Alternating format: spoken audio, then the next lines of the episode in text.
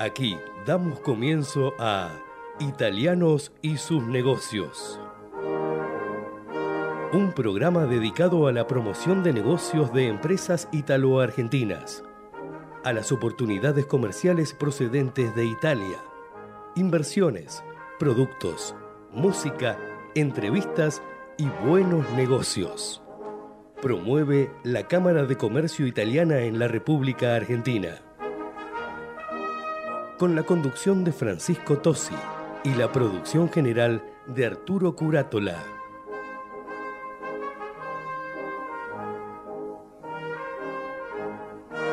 La Cámara de Comercio Italiana en Argentina ha creado la categoría de socio digital para que desde la distancia las empresas pymes y profesionales puedan acceder a oportunidades comerciales, cursos online y asesoramiento gratuito en comercio exterior, economía, Créditos ilegales. Comuníquese al 011-481-65900, 011-481-65900 o enviando un mail a ccibaires.ccibaires.com.ar. Asociese, los esperamos. 28. 34. 58. 73. No importa si tenés 18 o 70 años, vos también podés terminar la secundaria de forma virtual y desde cualquier lugar del país. Con educación hay futuro. Conoce más en buenosaires.gov.ar barra Terminal la Secundaria. Buenos Aires Ciudad. ¿Sabías que ahora podés financiar tu proyecto con un crédito online de hasta 2 millones de pesos? Sí, escuchaste bien. Para vos que emprendés, sos profesional independiente y querés impulsar tu proyecto, ahora podés acceder a un crédito de forma 100% online, súper ágil y con aprobación en 48 horas. Entrá a garantizar.com.ar y hacé crecer tu negocio desde donde estés. Con Garantizar Digital, vos podés. Estimados oyentes, quien les habla Arturo Curátola, le da la bienvenida al programa número 200, ¿cuánto? 51, bastante, ¿eh? bueno, son sexto año. Bueno, hoy no lo tenemos a Francisco Tosi en la conducción, pero hay un equipazo bárbaro. Está Martino Rigacci, que no hace falta presentación, pero lo hacemos igual, gran periodista italiano con 30, 40 años de experiencia en Italia y en el mundo. ¿No es cierto? ¿Qué tal, Arturo? Sí, demasiados. Demasiado, bueno, pero muy actualizado, permanentemente. Ludmila Cavalieri, que está, bueno, eh, digamos, nos apoya permanentemente en la producción, y, Carl, y, de, bueno, y Gerardo Subiraga en los controles, en gran equipo también. Así que vamos a tratar de hacerlo lo, lo mejor posible. A ver, Ludmila, contanos un poquito qué programa tenemos hoy. Bueno, buenas tardes, Arturo, y buenas tardes a toda la audiencia. Eh, vamos a tener en el primer bloque a Gastón Greco, que es el dueño de Calzados Posco. Él es un joven emprendedor, oriundo de Resistencia Chaco, que ofrece calzados cómodos y funcionales con un diseño donde confluyen elementos clásicos y deportivos. Eh, después, en el segundo bloque, tendremos a Juan Manuel Sicaré, es el presidente de Sicaré Sociedad Anónima, una empresa argentina dedicada a la fabricación de helicópteros situada en la ciudad de Saladillo y fue fundada en la década del 70 por Augusto, su padre, que fue un inventor autodidacta. Y bueno, hoy sus hijos siguen adelante con, con la empresa. Emprendedores natos, con el fuego de la creación y de seguir permanentemente luchando por una empresa. Bueno, Vamos a ver qué tenemos entonces. ¿Qué, ¿Vos tenés alguna novedad que tenemos rapidito? A ver. Sí, hay, hay política y economía. Yo empezaría por la economía. Hay De buenos Italia. datos del crecimiento. De Italia. Sí, después lo comentamos. Dale, ¿qué tiene el crecimiento? A ver. Ah, bueno, la cosa es así, mirá. Es de hoy, justamente, datos oficiales de, del, del ISTAT, que sería el- la Central de Estadísticas. Te leo el título de hoy, de esta mañana, de El Sole 24 Horas, el principal diario económico de Italia, que lo dice todo. El PBI del primer trimestre pega un salto al 1.9% y baja la inflación. Qué bueno. O sea, y los diarios, la prensa, este diario y también otros medios destacan que está creciendo más que Alemania. Qué lindo. ejemplo. Bueno, quiere decir que bueno, nos estamos posicionando como corresponde para llevar adelante a Italia con esas fortalezas, esas, esas pymes que tienen tanta historia y que ha hecho grande a, este, a, a Italia. Bueno, y superar a Alemania ya es mucho decir, ¿no es cierto? Por ahora, sí, después Bueno, también, se también, sabe, pero ¿no? está- está- estamos en carrera. Pero yo hoy leí una noticia que Europa está formando un préstamo global para posicionarse dentro de países distintos en los cuales está América Latina de 370 mil millones de euros para los próximos cinco años. Sí, sí, sí. Parece que hay un poco de, digamos, es como que no existiesen más los bancos de los países que existen a estos y, a los de los grupos, sino se están añadiendo nuevas instituciones que, que, surgen, ¿no? Es como un poco una novedad. Bueno, pero digamos que esto es para posicionarse sobre todo en países del tercer mundo, dentro de los cuales lamentablemente nos encontramos nosotros también. sí, yo diría también que Estados Unidos y la Unión Europea eh, se están, este, no sé si decir moviendo, pero digamos que el panorama cambió mucho a partir de, la irrupción de China en áreas como América Latina y África donde no estaba antes, ¿no? hasta hace pocos años atrás.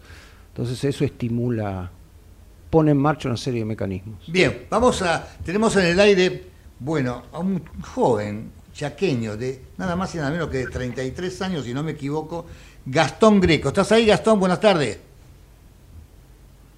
¿Qué tal? ¿Cómo anda, muchachos? ¿Todo tranquilo? Bien, todo tranquilo. Es una forma de decir para sobrevivir, ¿no es cierto? Pero sí, tranquilo, tranquilo. No hay problema. Bueno, Gastón Greco, tiene, le voy a hacer una sola presentación.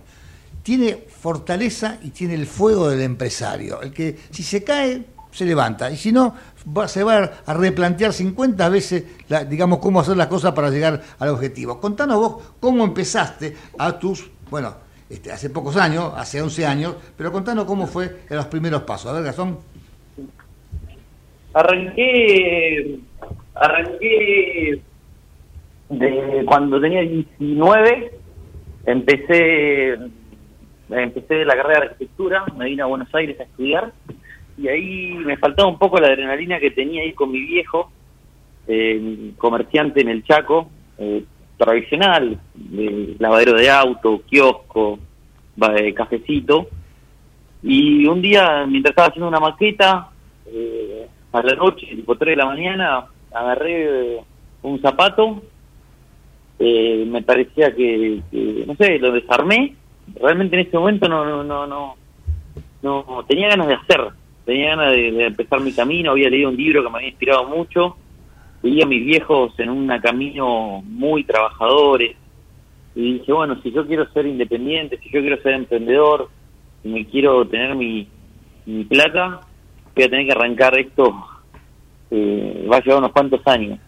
Y ahí empecé, desarmé un zapato ese mismo día, me fui ahí al zapatero que estaba a una cuadra, le pregunté, me cagó pedo, me mandó a, otro lugar, después fui a 11, en 11 pensé que era el lugar y eso era para para los que hacen ropa, terminé en Boedo. Gastón, perdóname, ¿y, por qué un zapato? Porque podría haber sido un auto, qué sé yo, una campera. Un zapato porque siempre me gustó un poco la moda, había hecho de muy chico un curso para hacer remeras a los 14, 15 años, eh, y, como vi que todos hacían remeras y vi que eso era más fácil, dije, bueno, a ver cómo es hacer un producto, un calzado.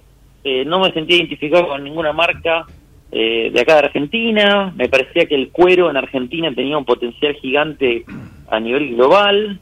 Eh, y ahí dije, bueno, a ver, eh, hagamos un producto simple, cómodo, que me sirva para, para todo el día. Yo era un pibe que arrancaba a la mañana, le daba todo el día hasta la noche y tipo y nada me quedaba cómodo, nadie me, hacía me hacía sentir cómodo en, ese lado. Entonces dije, bueno, necesitamos resolver un producto ahí empecé con una alpargatita ¿Sí?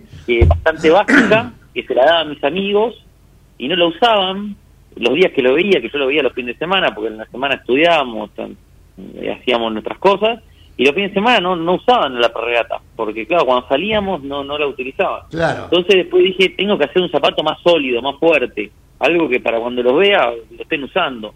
Y ahí fui perfeccionando el producto, pero toda esa curva de aprendizaje fue una curva de dos años, dejé de trabajar en la fábrica.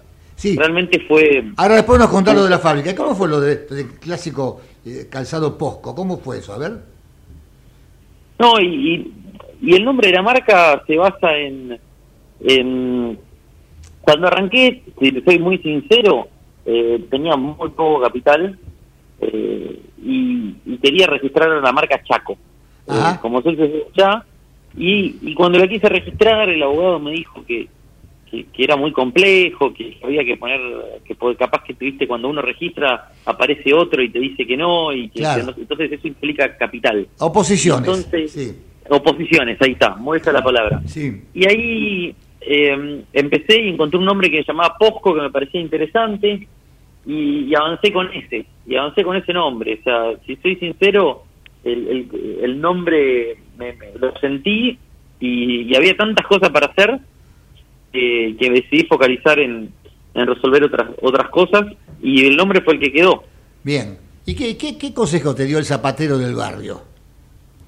El del barrio, o sea, te soy sincero, fue fue duro la primera etapa porque, o sea, el, la industria del calzado suele ser que tu viejo era zapatero, tu abuelo era zapatero, eh, entonces hay como mucho fetiche de, que de que se baja de padre a hijo, ¿no? En herencia, que estuviste en la fábrica, aprendiste de la horma, aprendiste, hay mucho fetiche. Entonces arrancar de cero fue muy complejo y me, yo me, me, basé y me fui apalancando en las recomendaciones que me iban dando algunos zapateros, algunas personas del camino, este zapatero de barrio, claro, yo fui con una a, mostrarle qué quería hacer y él era un zapatero que pegaba suela con, con eh, pegaba suela, no tenía nada que ver con fabricar un zapato. Bueno, pero al principio eh, las alpargatas no anduvieron muy bien, entonces dijiste... No anduvieron, no anduvieron. En un principio, eh, fabricábamos en el Chaco, mi viejo me mandaba los, las alpargatas para acá, eh, yo las vendía, subía tenía una bicicleta y se las llevaba a los viejos a, mis amigos y empecé vendiendo entre amigos, ¿viste? Claro, claro. Eh, y así le fui así le fui le fui dando. Y empezaste con las primeras muestras de, digamos de, de, zapato posco. Qué hiciste local por local en Palermo contame un poquito de eso a ver.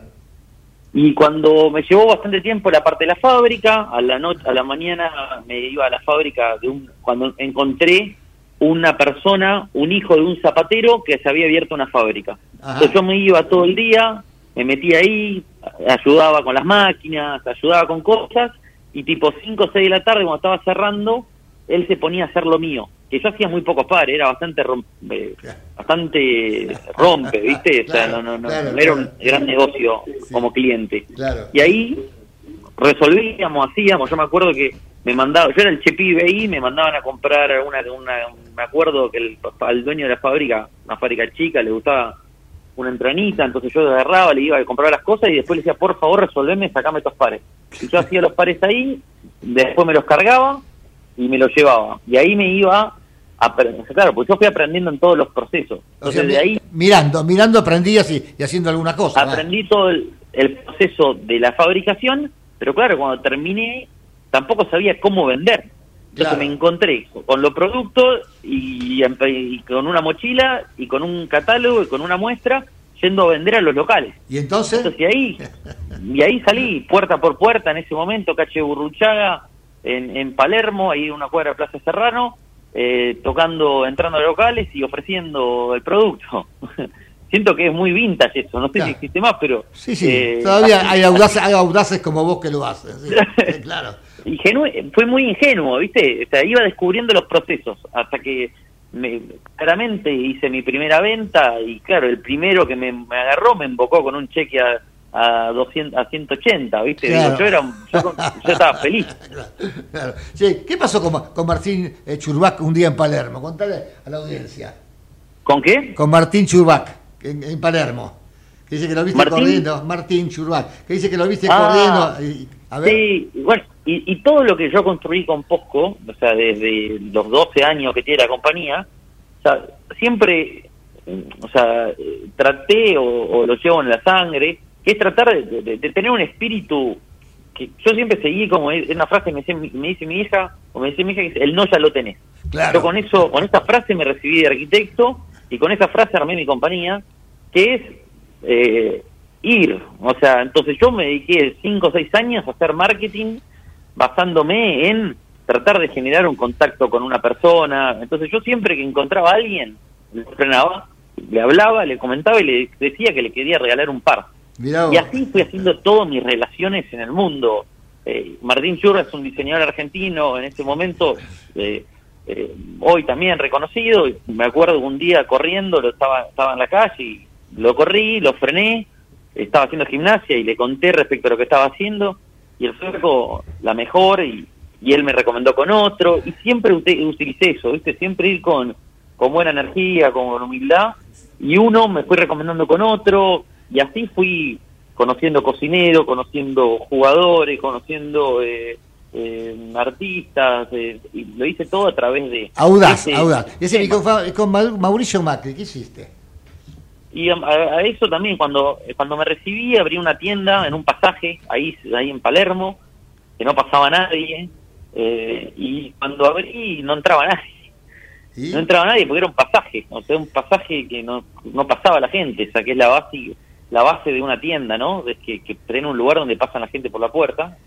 Entonces ahí se me ocurrió, eh, justo lo había visto con unos zapatos de una marca de Nike eh, eh, en un programa y dije, bueno, acá hay alguien que, le está poniendo el, este producto y me parecía que un zapato, un presidente tenía que usar zapatos de industria nacional, en ese momento no era presidente, y se me escribió escribir una carta contándole que era emprendedor, parte de una generación de, emprendedores que, que, están buscando un, cambio, digo, no sé, un que tienen ganas. Eh, un abrazo bostero a bostero y, eso fue a destino, es una más de todas las que, hice siempre. Y bueno, y eso, lo que tiene el emprendedor es eso, que tiene un sueño que uno hace, sabiendo que es difícil que pase, pero lo hace porque en el fondo sabe que puede pasar. Bien, mira, eh, aquí está Martino Rigacci, periodista italiano, que te quiere hacer una pregunta. A ver. No, muy interesante tu, tu, tu, cuento, tu historia, felicitaciones. Dos preguntitas chiquititas. ¿Vos te consideras un artesano o ya un empresario, digamos, menos, menos artesano como empezaste a hacer al inicio, por todo lo que contaste? Y segunda cosa, estás, seguís, vos sabés que Italia es la industria, es el país de la industria del calzado donde pasó a ser otra cosa, es, es moda, es design, es este un poco, un poco de todo, digamos, ya no es solo una industria. Entonces, ¿estás al tanto de esto? ¿Lo seguís? ¿Y sos un artesano o cómo te definirías hoy? ¿O una mezcla? Sí, es una mezcla. Soy un apasionado de, del hacer.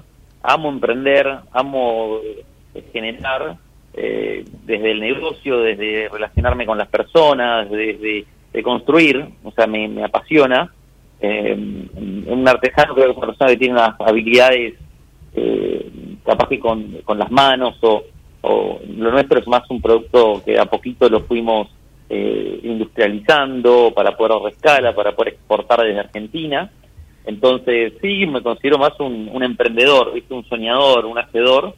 Y después, respecto a lo que me comentás de, de, Italia, eh, para, y sí, para mí es, una cosa más inspiradora que el desarrollo de un producto made in Italy. Pues decime una cosa, en, todo este, este, camino que estás haciendo, de pronto te fuiste a Nueva York y te fuiste a, vivir allá.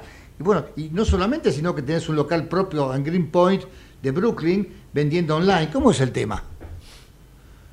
Sí, eso fue a, previa a la pandemia. Yo tenía ganas de, de salir de Argentina y de probar, de probar un poco eh, cómo, cómo corría mi negocio allá. Y, decidí agarrarme, tomé un avión. Había ido creo que una vez o dos veces a Nueva York y me fui a instalar allá. Eh, preparamos una producción, la mandamos para allá y, y, empezamos, empezamos nuevo, algo que había hecho a los 20 y me volví encontrando, me, me volví, me encontré haciéndolo nuevo a los 30, después de haber caminado tanto pero también de eso se trata del emprender, es una adrenalina que me apasiona eh, y, es lo que mantiene a mí vivo. Bien, vos tenés el fuego del hombre, primero del inmigrante, ¿no? Evidentemente hay un traslado a tu ADN muy importante. Y ese fuego del empresario, del emprendedor, que sos realmente un ejemplo para, para la juventud y para muchos de nosotros, ¿no es cierto? O sea que realmente eh, tu historia es atrapante y la muestra como un real ejemplo. Nosotros Te agradecemos esta participación, aunque sea muy poquitito. Sabemos que estás haciendo eh, eh, calzado en Brasil también, o sea, que sos un hombre que mirás para adelante siempre buscando, digamos, el progreso y, el crecimiento. Te agradecemos este momento y seguramente más adelante te volveremos a contactar, Gastón. Obvio. Gracias. Cuando eh. quieran y gracias por ustedes por el espacio, le mando un abrazo. Gracias, muy amable. Escucharon a Gastón, emprendedor chaqueño. Bueno, tenemos a Francisco Tos en el aire. Francisco, ¿estás por ahí? ¿Cómo estás, Arturo? Estoy acá en la explanada de la Catedral de La Rioja, proyectada por el genovés Juan Bautista Arnaldi. Bien. Así que no puedo estar en lugar mejor frente a la linda plaza, un lugar, digamos, que tiene, por supuesto, huella italiana en todos lados y la catedral hoy está iluminada realmente a fiesta. Así que la, la verdad que es un espectáculo místico, agradable. No sé si, si digamos, eh, puede llegar hasta el público la importancia de ver esta huella de italianos que han hecho cosas en todos lados. Acá la catedral se construyó después del terrible terremoto de 1898, donde La Rioja prácticamente quedó en ruinas, ¿no? Ajá, no sabía. entonces, claro, entonces esta, esta catedral fue una de las primeras cosas que la población quiso eh, eh, eh, edificar y la hicieron en honor de San Nicolás de Bari, nada menos. El famoso San Nicolás que está allá en Bari con esa historia tan peculiar, que es el, el, vicepatrono de la, de la provincia de La Rioja en donde yo estoy. Aquí yo he venido justamente porque en, la fábrica de Teneplate y de helado tenemos además hoy varios este, técnicos italianos que están armando las continuas de hilar Marzoli, que están, se fabrican allí cerca de Bérgamo, y que son, digamos, un clásico dentro de lo que es la hilandería en todo el mundo. Así que como ves, Arturo, estoy lleno de italianidad en la Argentina. Una integración magnífica. Vos sabés que hoy acá tenemos Martino Rigacci. Me gustaría que entre ambos hablaran del tema de mañana, el Día de la República Italiana. A ver, este, Francisco, te escucha Martino Rigacci. Bueno, creo que lo, lo, mejor es que hable Martino Rigacci, que es el verdadero experto de estas cuestiones y que en realidad tiene toda mi admiración, pero claramente la fiesta de la República inicia la fase eh, tan importante en Italia que empieza después de la guerra, después del referéndum entre monarquía y república, gana la república y a partir de allí comienza una alternancia democrática que creo que es un modelo para todo el mundo. No sé si Martino coincidís. Sí, no, por supuesto, totalmente. Eh, sí, nace a partir de ese referéndum, República contra Monarquía, que gana la República no por muchísimo, y eh, a mí lo que siempre me, llamó la atención, y creo que es importante recordarlo, que yo no sé si Italia es un país que tiene muchas fiestas patrias y conmemoraciones, pero esta realmente es, ¿cómo se podría decir?, sagrada el 2 de junio, ¿no? Y eh, digamos, tiene una, las instituciones lo recuerdan de mucha manera cada año y es realmente eh, muy, muy sentida. O sea que va más allá de todo protocolo, de todo tema burocrático, como a veces ocurre con este tipo de fiestas. Sigue siendo, digamos, la, la fecha en la que arranca esto, es el 46, pasaron muchos años, muchas décadas, sigue siendo una fiesta, la Jornada de la República, muy sentida. Sí, vos sabés que mañana va a haber una, bueno, un agasajo, digamos, en la Embajada de Italia, bueno, con todas las luces, ¿no es cierto? Inclusive la Cámara de Comercio Italiana está actuando, digamos, propagando todo este Día de la República en todos los medios de la Argentina. O sea, que mañana vamos a tener seguramente un resultado muy importante. Bueno, contanos que alguna otra novedad que tengas con respecto a estas maquinarias italianas. Bueno, lo que quiero contar es que nosotros eh, en la empresa, esta empresa textil donde yo trabajo, eh, con, tanto gusto realmente, porque es un equipo de gente que realmente va para adelante, eh, en la provincia de Corrientes, Montecasero, desde alguna, desde allí también espero poder este, hablarles alguna vez.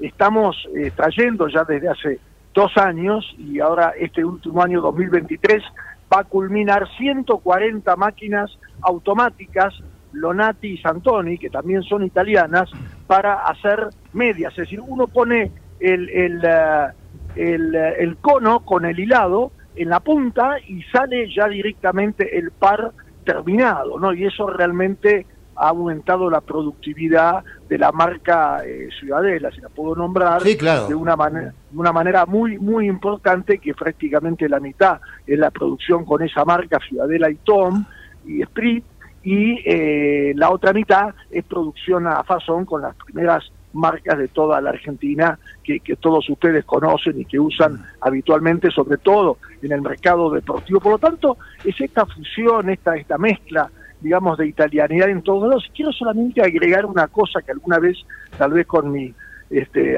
admirado Martino Rigacci, porque realmente su nombre de muchos conocimientos, haremos una especie de relevamiento de todas las fiestas que hay en los países de la Unión Europea y no sé si hay tantas realmente que se llaman de la República, ¿no? Porque hay hay fiestas en, digamos en honor, en celebración de, momentos especiales como toma la Bastilla o, la unificación de Alemania, pero eso de festejar la República como institución me parece algo muy importante y tal vez nos venga de la, digamos, de un origen romano, pero no me quiero ir por las ramas y no quiero tampoco sacarles tiempo al programa. No, te quiero hacer una pregunta. Esta empresa que vos estás trabajando y que está, bueno, me están nombrando, que trae las máquinas de Italia y que tiene una prevalencia sobre máquinas italianas, ¿estamos en, condiciones de competir en el mercado mundial con este modernismo que están aplicando?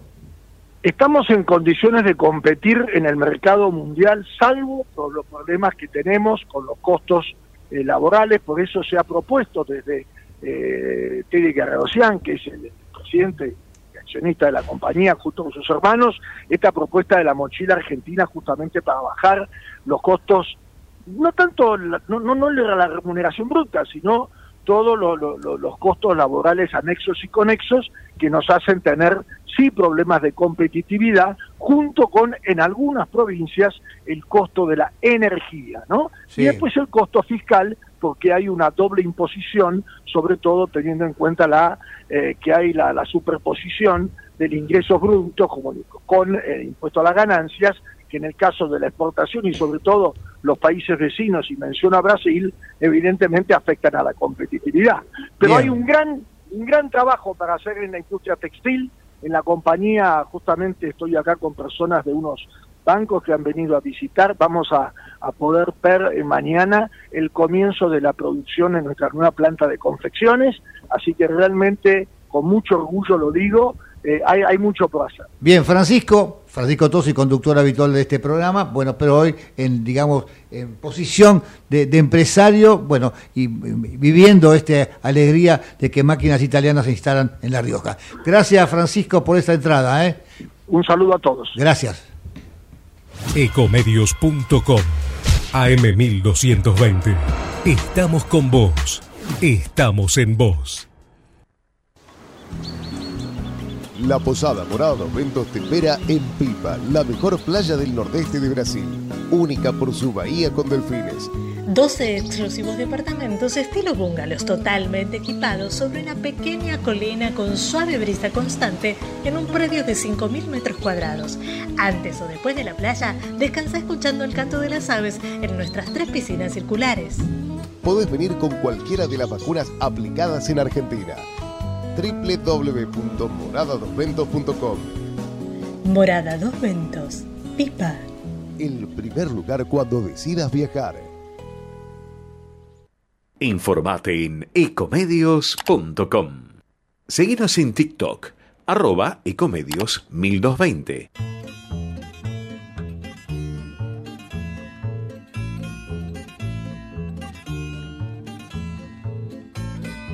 Bueno, estamos de regreso y creo que ya tenemos el próximo entrevistado que será Augusto, mejor dicho, Juan Manuel Chicaré de la empresa Chicaré. Hola, buenas tardes, Juan Manuel. ¿Qué tal? Buenas tardes. Bueno, Arturo, audiencia, ¿todo bien? Gracias, todo bien. Bueno, acá estamos con Francisco Rigacci, que es un periodista italo-argentino de muchos años en Italia, y dice que siempre quiso hacerle una nota muy importante para ustedes porque son ejemplos. Pero vos le vas a escuchar, le vas a decir a la audiencia cómo empezó tu papá, bueno, digamos que fabricando un lavarropa, ¿no es cierto? ¿Cuándo era, ¿A qué año fue eso? ¿Qué edad tenía?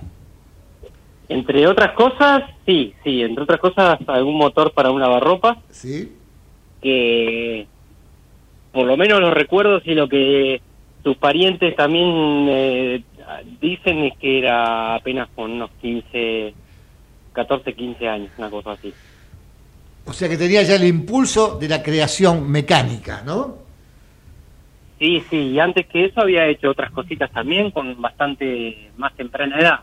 A, los 11 años ya, ya había hecho un motorcito eh, a vapor, que, que era como, como una locomotora, pero en escala chiquitito. Y, así que yo creo que sí, lo tenía claramente desde muy, muy, muy pequeño. ¿Y de qué, le, de qué le surge esta iniciativa de bueno de, esa parte mecánica tan importante? Después digamos que lo de los helicópteros es excepcional, pero de pequeño, ¿cómo, cómo le nace esa iniciativa? Bueno, porque él en realidad con todos sus, tíos y, mucha, mucha parentela de, de parte más que nada de, de la familia de, bueno, de los dos, del padre y de la madre, todos, todos, todos inmigrantes italianos.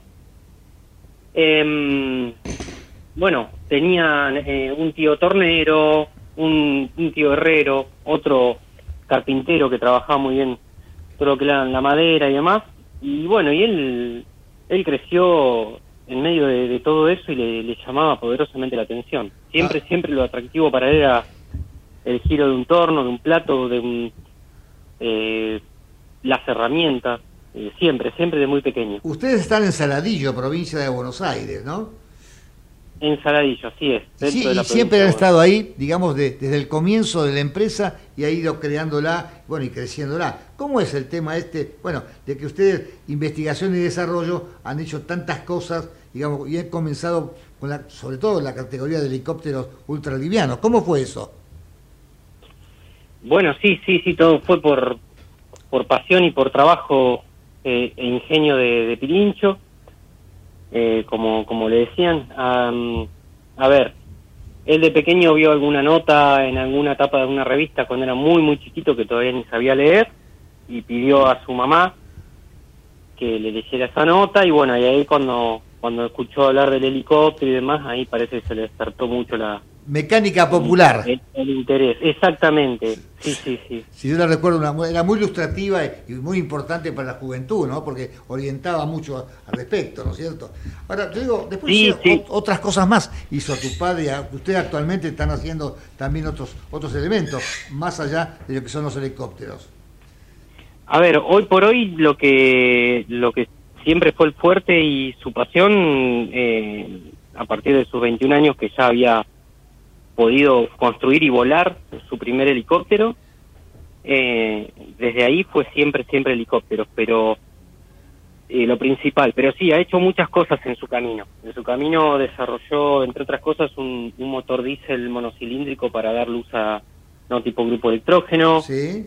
Em, llegó a ser, bueno, también el motor para Fangio, que eso trajo consigo una bomba de competición de alta recuperación de aceite para eh, para, para autos de, automovilismo, digamos, de, competición. Eso también lo siguió un hermano de él, esa línea.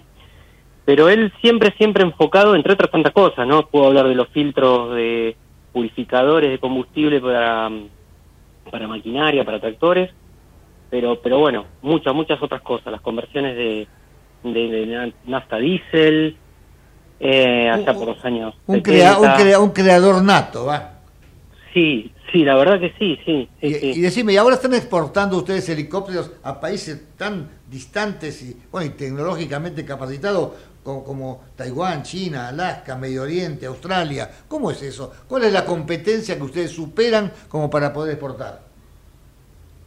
Bueno, eso en realidad no es, no es nuevo, eh, se hace bastante, podríamos hablar desde que él tuvo la patente de invención del entrenador de vuelo, el SBH-3, desde aquella desde aquella antigua sociedad que se, exportaban ya productos a todo el mundo eh, con una patente de invención de no es un simulador sino que es un entrenador de vuelo. ¿Sí? obtuvo en el año 99 la el premio el galardón de oro a, al mejor invento en mecánica aeronáutica en aquella en aquel país en, en Suiza. Sí.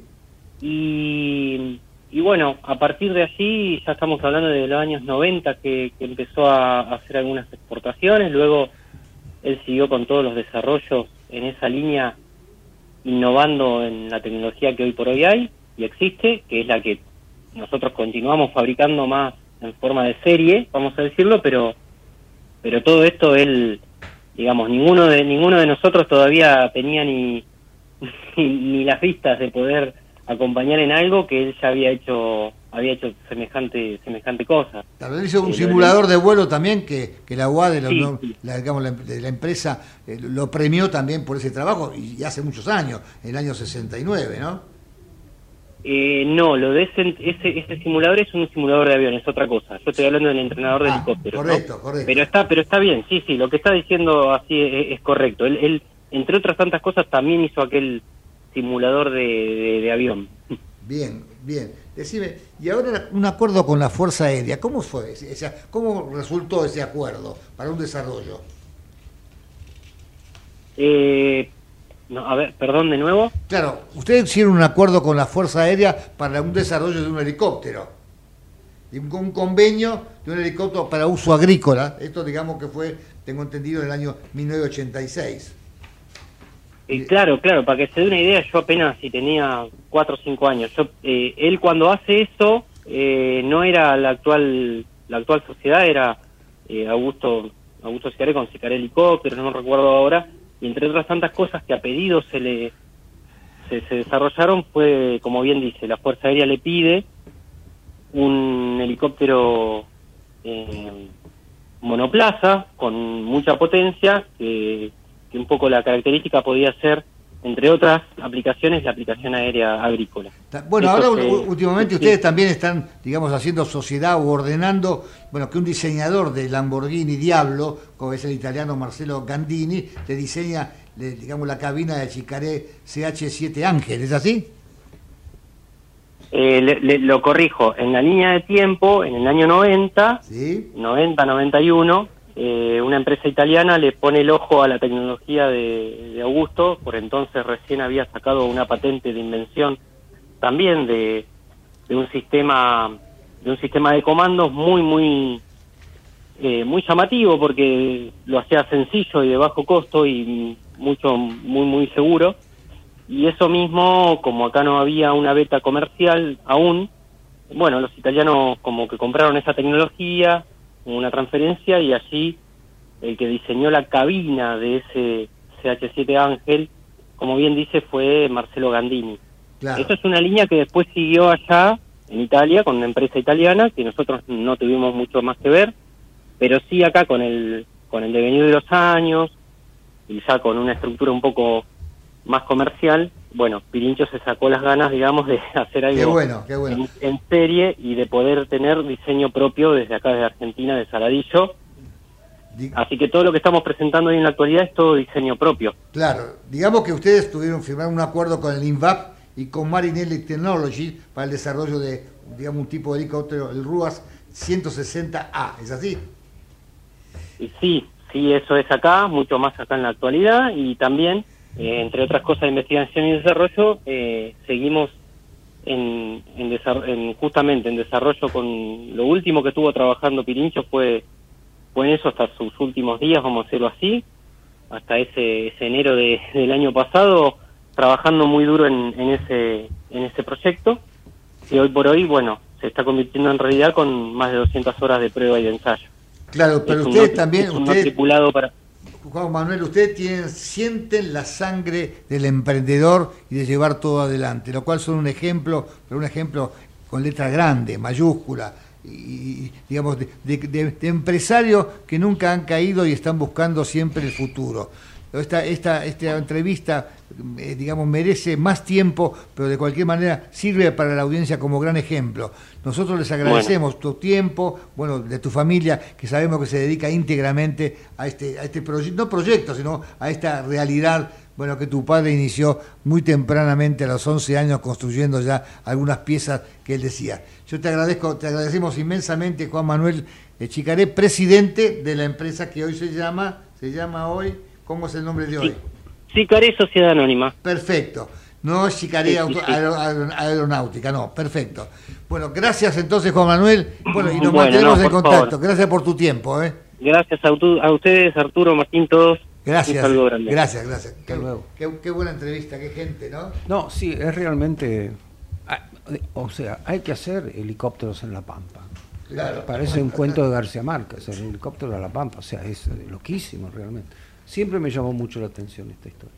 Sí, Ahí sí que está el fuego que vos Pero decís. no, no, no, el- también el chaqueño que, que de pronto se larga y crea, y desarma un zapato en la medianoche. ¿Qué tiene que ver? Sí, sí, Que sí. se- no, no, no. Ese- se imagina agarrar un, este, un cúter y empezar a desarmar un zapato. ¿Qué, qué puede descubrir ahí? Bueno, pero sin embargo él descubrió.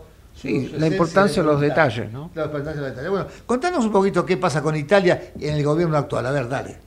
Bueno, mira, el, eh, de la economía dijimos antes, es una muy buena noticia, obviamente, que quiere decir que todo lo que ha ocurrido el post-COVID este, y el tema con Rusia, no digo que estén superados, pero estamos en un buen camino, hay que ser muy prudentes, por supuesto. Además de- de- del, del fuerte empujón al 1.9 anual del crecimiento, también parece que está bajando la inflación, estamos en un 7.6, ya sabemos, ya lo hemos hablado otras veces, que la inflación era un no, es o era un no tema en Italia. Sí. Los últimos brotes fuertes, fuertes habían sido en los lejanos años 70 con el petróleo, etcétera. Entonces parece que estamos en buen camino. Y en el plano político, bueno, hubo elecciones municipales en algunas ciudades que son un poco de, de medio término. En algunas ciudades, nosotros sabemos que Italia es, tiene un par de grandes ciudades, Roma es una gran ciudad, y después tiene toda una red de pequeñas, de medianas ciudades muy importantes, que de hecho son como una espina dorsal del país. No importa si es el norte, el sur, el centro. ¿no? Entonces se votó en Vicenza, Massa, Pisa, Siena, Terni, Brindisi, Ancona. Prácticamente, eh, eh, salvo Ancona, donde ganó el- la izquierda, ganó, arrasó, digamos, el centro derecha de Giorgio Meloni. ¿Y qué significa de- eso? de la Premier. Bueno, significa, diría, varias cosas. Ante todo, una confirmación. ¿m? Está firme, firme en el gobierno eh, la Meloni con su coalición de centro derecha. La otra cara de esta moneda es la crisis del eh, PD, del Partido Democrático. Los sondeos de opinión indican que eh, Fratelli d'Italia de Meloni está en un 30% y el PD, el Partido Democrático, principal partido de oposición, está unos 8 o 9 puntos por debajo y lo sigue estando. ¿Y Cinco Stelle? Cinque Stelle está bastante más abajo.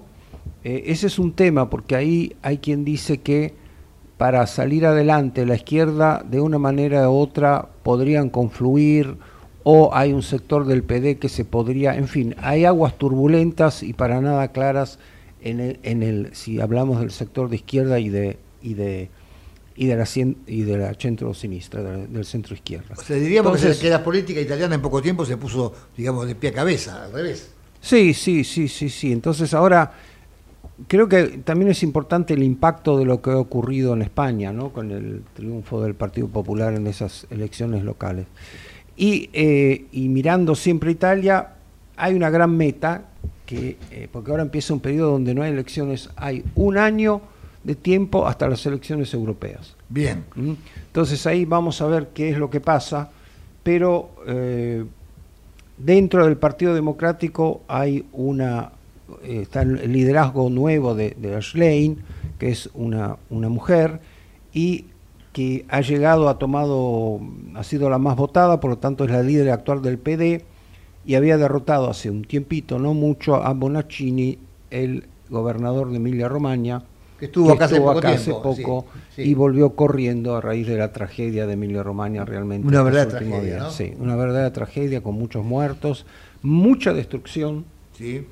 pero ya se está reconstruyendo, ya digamos, rápidamente eh, Emilia y Romagna están, están, este, Romagna están ya le- eh, empezando a, a reconstruir. Es un país con una, sa- todos sabemos que Italia es realmente un país con una geografía muy difícil. Pero también está preparado para ponerse de pie de inmediato y reconstruirse. Sí, sí, hay Esa- algo en el, en- historia. en el ADN, claro, ¿no? el ADN, El claro. tema es que hubo estas inundaciones y ya dicen que el verano va a ser de sequía, entonces eh, está Más todavía, porque hubo una, una Sí, crisis sí, hídrica sí, muy importante la última vez, hasta para... Ya se habla de, de climas tropicales en los países del norte de Italia, los lagos, está cambiando todo. Qué terrible, ¿eh? Sí, Terrible. sí hay uno, evidentemente hubo algo en el modelo de la energía de estas últimas décadas. A mí a veces me, me pienso, nos hemos comido un poquito el planeta en nuestra Claro. generación, ¿no? Sí, sí. Eh, petróleo, gas, etcétera. eh, petróleo diría más que otra cosa.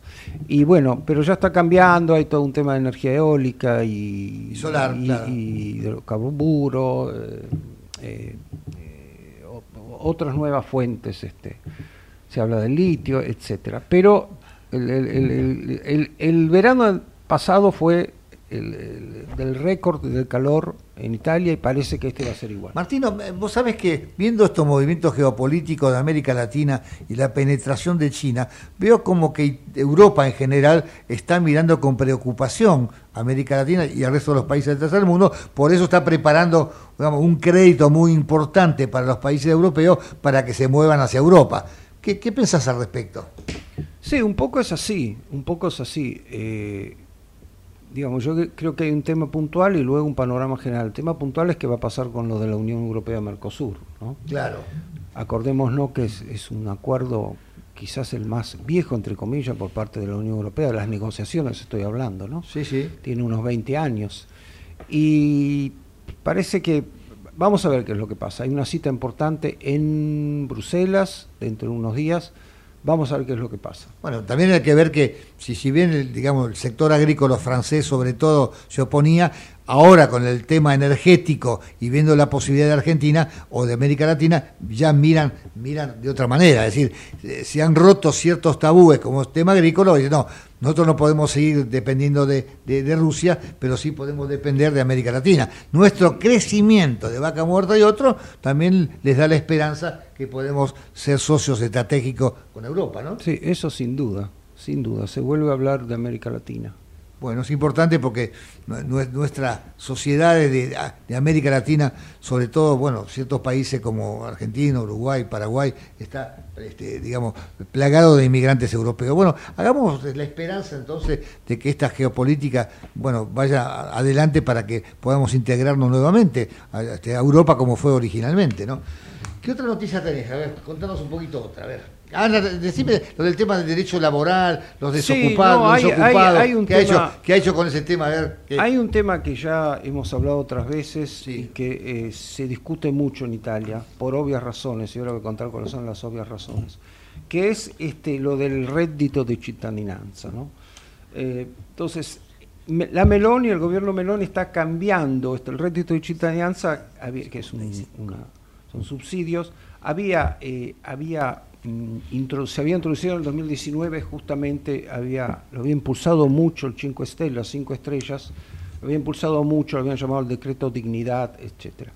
Ahora, la primer ministro Meloni acaba de decir que prácticamente, digamos, es un plan de subsidios de un costo de unos 9 mil millones de dólares el año pasado y cosa que está considerada entre comillas una cifra muy grande y el otro tema que impulsa el gobierno es que argumenta que prácticamente y este es un tema fundamental eh, no incentiva o sea frena a el ingreso en el trabajo a personas aptas para trabajar sobre Sí. todo los más jóvenes ¿Mm? O sea que si, no se puede negar si le ofrecen un trabajo tampoco. Sí, entonces ahora vamos a eso. Dale. Lo que dice la Meloni es estamos reformando el ingreso, este ingreso ciudadano para distinguir entre quién puede trabajar y quién de verdad no puede trabajar. Perfecto. Ahí está el punto. Correcto. Ahí está, más allá del dinero. Bien. Entonces ya hay una tendencia a la baja por dos razones. Hay una tendencia a la baja porque eh, de estos 8, 9 mil millones de dólares se va a bajar a unos 5.400 ci- eh, 5.400 millones de dólares y eh, hay dos causas de esta baja.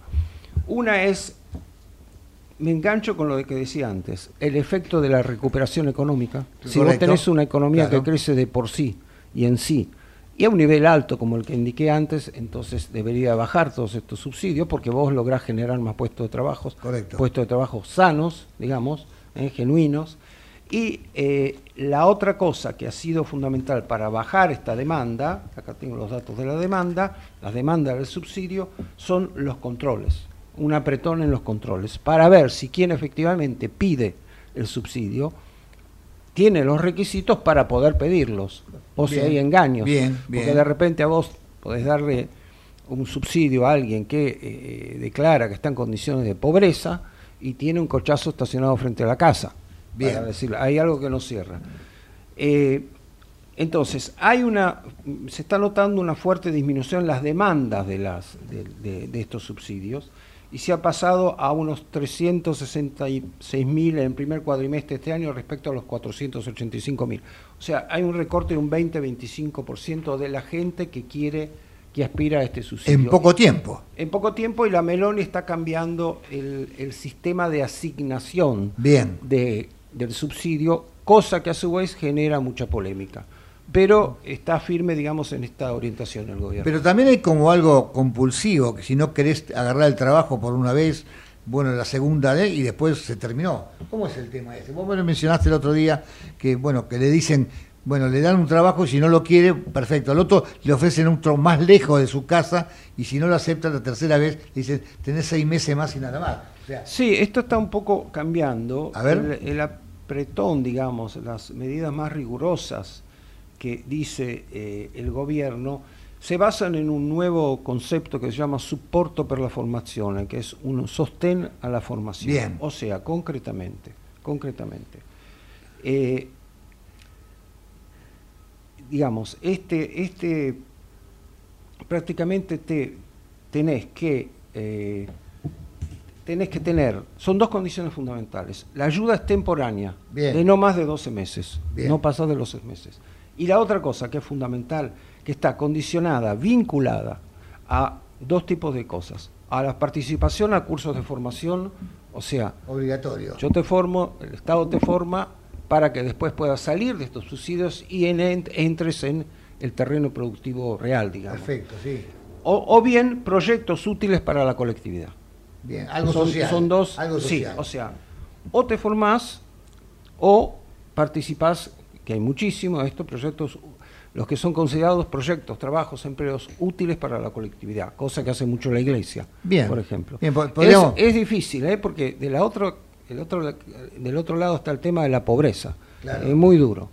¿eh? pero hay que, ver cómo, cómo, ahí hay una línea muy sutil, ¿no? Para que eh, no generar subsidios que al final los paga el Estado y los paga la colectividad, subsidios mal gastados, y al mismo tiempo no olvidarse que está el tema de la pobreza, eh, sobre todo en el sur, creo que en regiones como la Campaña había un 10-12% de gente que vive de estos subsidios. Es importante el dato. Bueno, eh, pero digamos que acá se puede tomar como ejemplo, porque los controles ha hecho, digamos, reducir sustancialmente todos estos pedidos de subsidios, ¿no es cierto?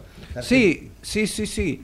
Eh, hay controles, pasó de todo en algunas regiones, en el sur, hay controles este, muy severos y si hubo, digamos, se entendió que hay muchas, llamémosla para decir de una manera elegante, distorsiones. Bien, bien. Vamos a decirle a la audiencia que Italia está creciendo, está disminuyendo la inflación y está disminuyendo la ocupación, digamos, la desocupación está disminuyendo.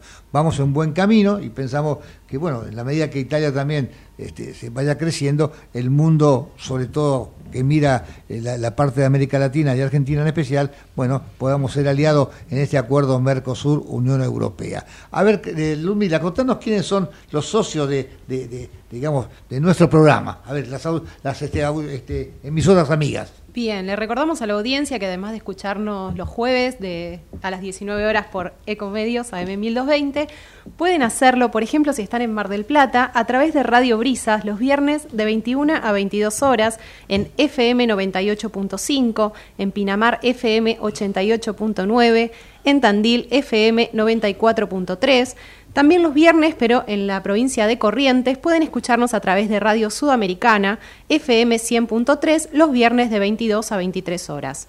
Los lunes, de 20 a 21 horas, a través de Radio La Luna, en zona norte de la provincia de Buenos Aires, AM 1140. También en Tandil pueden escucharnos los lunes de 21 a 22 horas en AM 1140 y en FM Galáctica 97.1 y en Radio Amplitud los martes de 19 a 20 horas en AM 660 en Ciudad Autónoma de Buenos Aires, zona oeste, zona sur y norte de la provincia de Buenos Aires. Hemos este, digamos, difundido lo del socio digital, ¿cómo es? A ver.